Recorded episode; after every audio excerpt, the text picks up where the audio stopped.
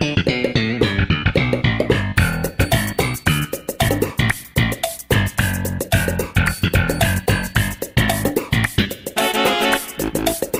you're on, but I don't want to be a secondary character. Seinfeld podcast about the secondary characters of our beloved show Seinfeld. And we have the absolute pleasure on the phone right now, all the way from Marrakesh, Morocco. We have an actor who played Lloyd Braun in The Gum and The Serenity Now in Seinfeld, Matt McCoy. Hey, Matt. Hey, good morning, man. How are, or good evening, huh? Morning for me, evening for you. That's right. How is it in Marrakesh? I, I tell you, I, I had never been here before. It sounded, um, uh, there's just something very magical about the place. I had uh, had the great pleasure of shooting over in India and Italy and different places around the world. But uh, when this offer came to come here, it just, uh, you know, I didn't need to read the script, and uh, it was just a great, a great adventure. And uh, these people are wonderful. This the country is amazing. it's, I think we could all take a lesson from the people here in Marrakesh. They're really, really great people. Oh, great. Yeah, and um, what um what are you what are you doing over in Marrakesh? Well, we're shooting the new uh, Jack Ryan series, uh, Tom Clancy's Jack Ryan. So we're doing um, eight episodes, not not dissimilar from sort of uh, the way the industry's going now, whether it's Big Little Lies or True Detective, where they get uh, you know people like John Krasinski who's playing Jack Ryan and uh, uh, big stars that did Big Little Lies and True Detective you do eight episodes. Uh, you sort of pique people's interest, and uh, you know you come back and, and maybe do eight more down the road or something. So uh, John Krasinski's playing Jack Ryan. I play a, a captive uh, Doctors Without Borders. I'm captive for about three months. Um, my wife wishes it was less so I could shave. Yeah, but we uh, your. It's, it, it's uh, a nice beard. Yeah, it's very um, it's, yeah, it's very manly. it, it came in a little uh, came in a little blonder this time than I think the last time I had a beard. But Okay. uh, yeah, it's, it, it's, uh, it's, a it- good, it- um, it's a good mix of salt and pepper. I think I think there's a dash more salt in there than pepper, but uh, I'll. Uh, it, it's it's going great. Uh, you know, John's uh, doing a great job, and I, I'm really uh, really grateful to be a part of it, and uh, everybody that I'm working with. Oh, awesome, awesome. Great. Yeah, so um, as well as our listeners know, um, you played the character of Lloyd Braun in Seinfeld. So I guess to start, just from like a general perspective, like what what was that overall experience like over the seasons? You know, as a, as an actor on such a high profile and amazing TV show. Well, yeah, it's it's. I think it's a testament to the show that what are we 20 years later and we're still talking about it. Yeah. Uh, Yeah. Just how wonderful it was and the impact that it had on people. It was a show I think that people discovered too. My kids discovered it. You know, sort of in reruns. I mean, it was very popular when it aired live back in the 90s, but it's a show that people keep discovering. Um, I, I remember walking into the room and meeting Larry and uh, and Jerry uh, reading for the part, and uh, you know, geez, yeah, I, I, they didn't give you a whole lot. It was a guy that was uh, uh, just got out of an insane asylum uh, because he was uh, he was running Mayor Dinkins' campaign. Yeah, you guys yeah. probably know more than I do. Is that right? Yeah, he was. Yeah, that's right. uh, Mayor Dinkins, yeah, uh, David Dinkins was the mayor of New York back in the 90s. So this guy was sort of burnt out and I guess had some sort of meltdown and they had to send him away.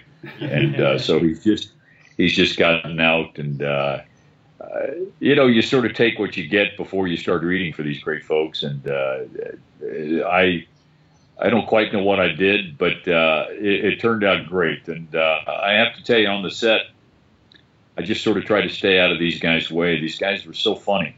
Um, Michael Richards and uh, Jerry. Jason, everybody was just so funny, man. Uh, just and Julia Louis. I mean, all all of these people were just really.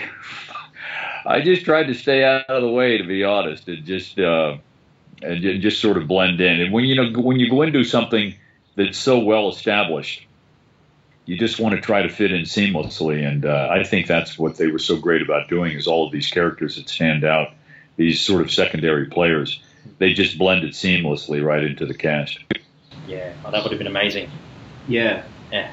Matt, did you um with the character of Lloyd Braun? Obviously, um, it was paid, played originally by Peter Callahan in uh, the Non-Fat Yogurt, and you played Lloyd Braun in a couple more episodes. Um, did you have any Right. say in terms of the character or or how they were developed? Well, I, I think I had say in what I brought to the table initially, and they didn't. They liked what I brought uh, into the audition as an actor. If you sort of get the gig by what you brought into the room to get the part, you sort of stick with that. But uh, you're also uh, so open to any sort of uh, expansion of that, or change in that, or pivot uh, that you would do in that, and. Uh, uh, Larry David was so great about that. Um, try this, try this, try this. But uh, um yeah, yeah, you're you're you're uh, you you stick with what got you there, I guess. And uh, and, Yeah. and and as I say, you're you're ready to uh, to change it if if uh, if need be. Yeah, I guess if it isn't broken, don't fix it. Maybe.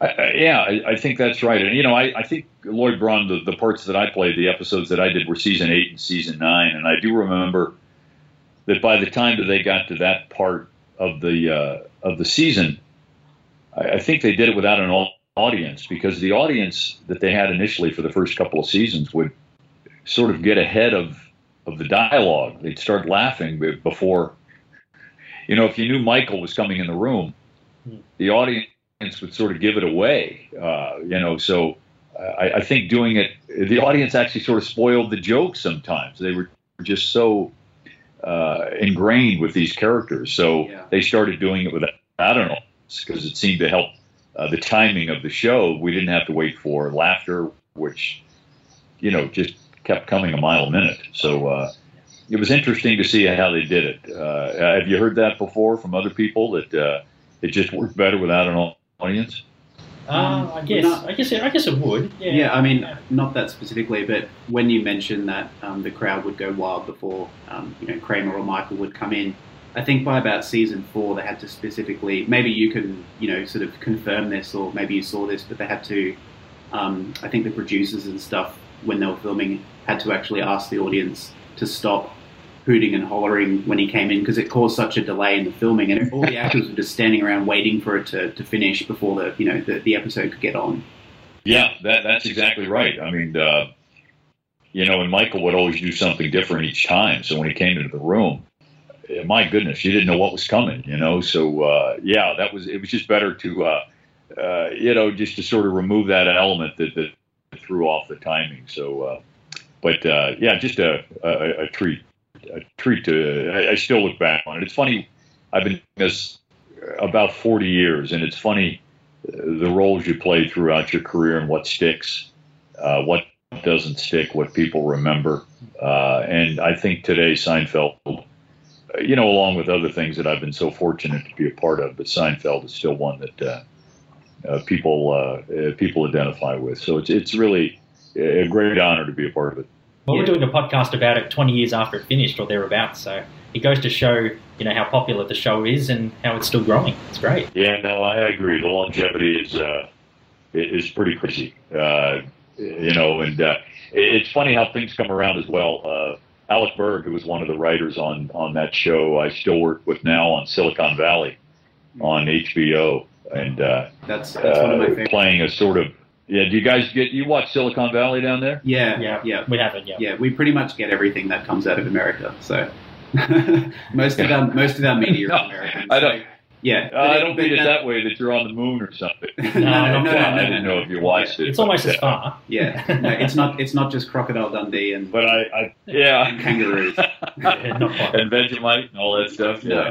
Not Uh, you're not just listening to Men at Work. You don't just listen to Men at Work down Yeah, there. yeah, man, we is that do. right? Yeah, we, we ride around in kangaroos and um, Yeah. listen to Men at Work. They're still charting 30 years later. They're Yeah. still number one. so- Yeah, there's there's been no songs released since whenever that song came out. I- Is that right? Yeah. Uh, Colin, Colin is Colin's still the biggest star down there, huh? Oh, yeah, that's it's it. huge, massive. Yeah. that's it. I'm, I'm dating. I'm dating myself here. I think.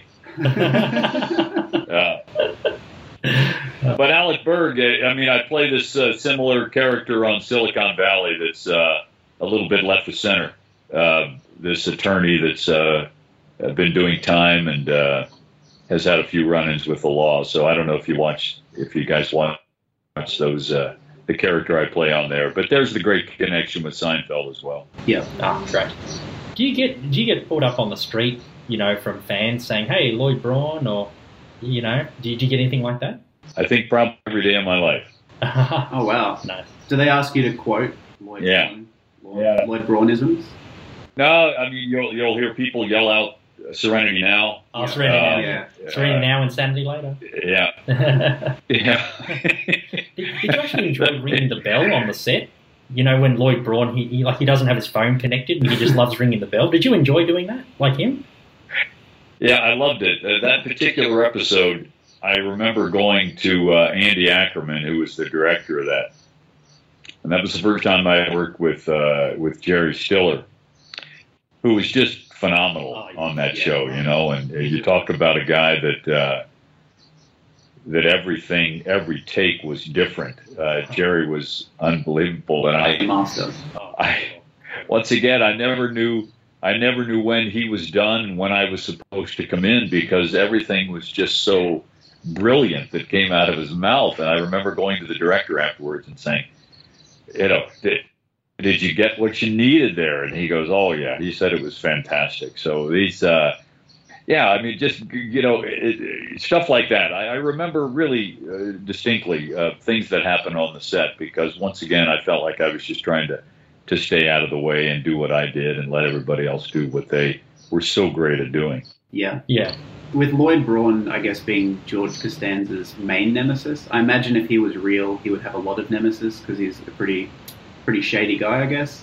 Is that like working with Jason um, on the set? Like, is that that dynamic in the show? Is that something you tried to sort of feed off to, to make it more like a nemesis? Like, was that was that a inspiration point when you were filming, or Well, it's funny. I knew Jason back in New York, uh, so it was a little Okay. bit of a uh, uh, reuniting with us when I had seen each other, and it, I had to remind him that we knew each other uh, back in New York. But uh, you know, he was. Uh, we both sort of started off at the same time back in Manhattan, um, but you know, everything was on the page there, guys, and that's was what was so great about the writing. Um, it, it was all there, and uh, uh, so you know, I had heard about. Yeah, Jason always complains to his parents. His parents always complained to him that why couldn't he be more like? Lloyd Braun? Yeah, yeah. You know, and uh, yeah, so you know, it, it's uh, it's. Whereas Jason was a whole lot better than Lloyd Braun, you know, when you dug a little deeper. Uh, he was, uh, he- but I, you know, I think uh, no, it was all there. Uh, Jason and I had had great fun with it.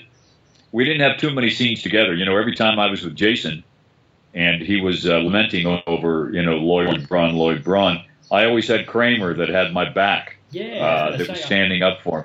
Yeah, I was going to say I watched I watched The Gum the other day, and, and Michael was in uh, pretty much most of your scenes in that episode. So you did you were with him uh, more than uh, more than Jason. Yeah, and so Michael always had my back. That you know, he's not crazy. Don't worry, guy, he's not crazy. Uh, Yeah. I really- and uh, you know, then they had the. Go ahead. No, no, you go. All good. All good. They were talking about. You know, it's funny how they connected the dots within a half hour episodes. Whether it was the relationship with George, I had dated Elaine in the past. Um, so you know, they connected those dots. My connection with George. Uh, Jerry was the only one in the cast who didn't know me uh, until I was brought in, you know, and that was the gum episode. That Mm. can you get me some of that gum? And Yeah. uh, Maybe it was those glasses. so that's it, it. It's what now? Oh, yeah, when Jerry wears the glasses and the gum, you know, he couldn't quite distinguish who you were. That's probably why he didn't notice it too much. yeah, everything.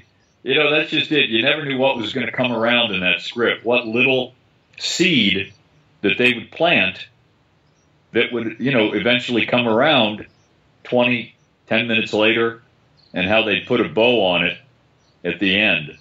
Um, it, it was the kind of show as well because the writing was so good. It made you want to go back and watch it again and connect the dots with how they connected the dots within the writing. oh wow!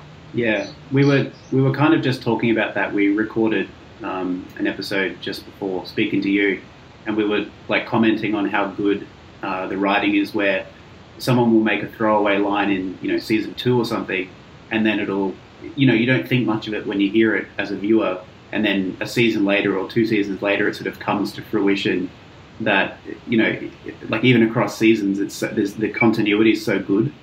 Yeah, I, I agree with you, and that that's the the foresight in the writing that these guys did as well, and I think Silicon Valley has that element as well. If you'll uh, if, if you guys closely as well, they drop a seed as well, Yeah. and that's Mike Judge and Alec Berg with with Silicon Valley. They're they're masters at that. How things come around and this sort of light bulb goes off in your head, and the reference back is just it's it's really uh, really wonderful stuff. Yeah, I'm I'm a fan of anything that Mike Judge does. So everything everything that he, Yeah, I, I I, I love it. He's a he's an absolute. Are you are you guys are you guys up to date on Silicon then? Uh, I've only seen the first season. I, st- I still need to watch it. I will watch it. I'll get around to it for sure. Yeah, it's on it's on my list of. I've got an endless list of shows to watch, but it's there. It's on there. It's in my Yeah. queue too. You sound like uh, you sound like my wife and I. It's just there's too much good television. I mean, the television is really fantastic these days, isn't it? Whether it's you know True Detective or Silicon Valley or Veep or Yeah, uh, Westworld or, or Game of Thrones. I mean, it's really it, it's, there's too much. yeah. You Yeah. almost you almost have to retire from real life to sort of keep up to it, keep up to date with it. yeah. You know. I guess for me to retire, that would mean I would have a job at some point. So I uh, I don't I don't feel like I've ever worked a day in my life. I'm really really grateful for uh, having the opportunity to do what I do. oh, that's the best. Yeah, Yeah.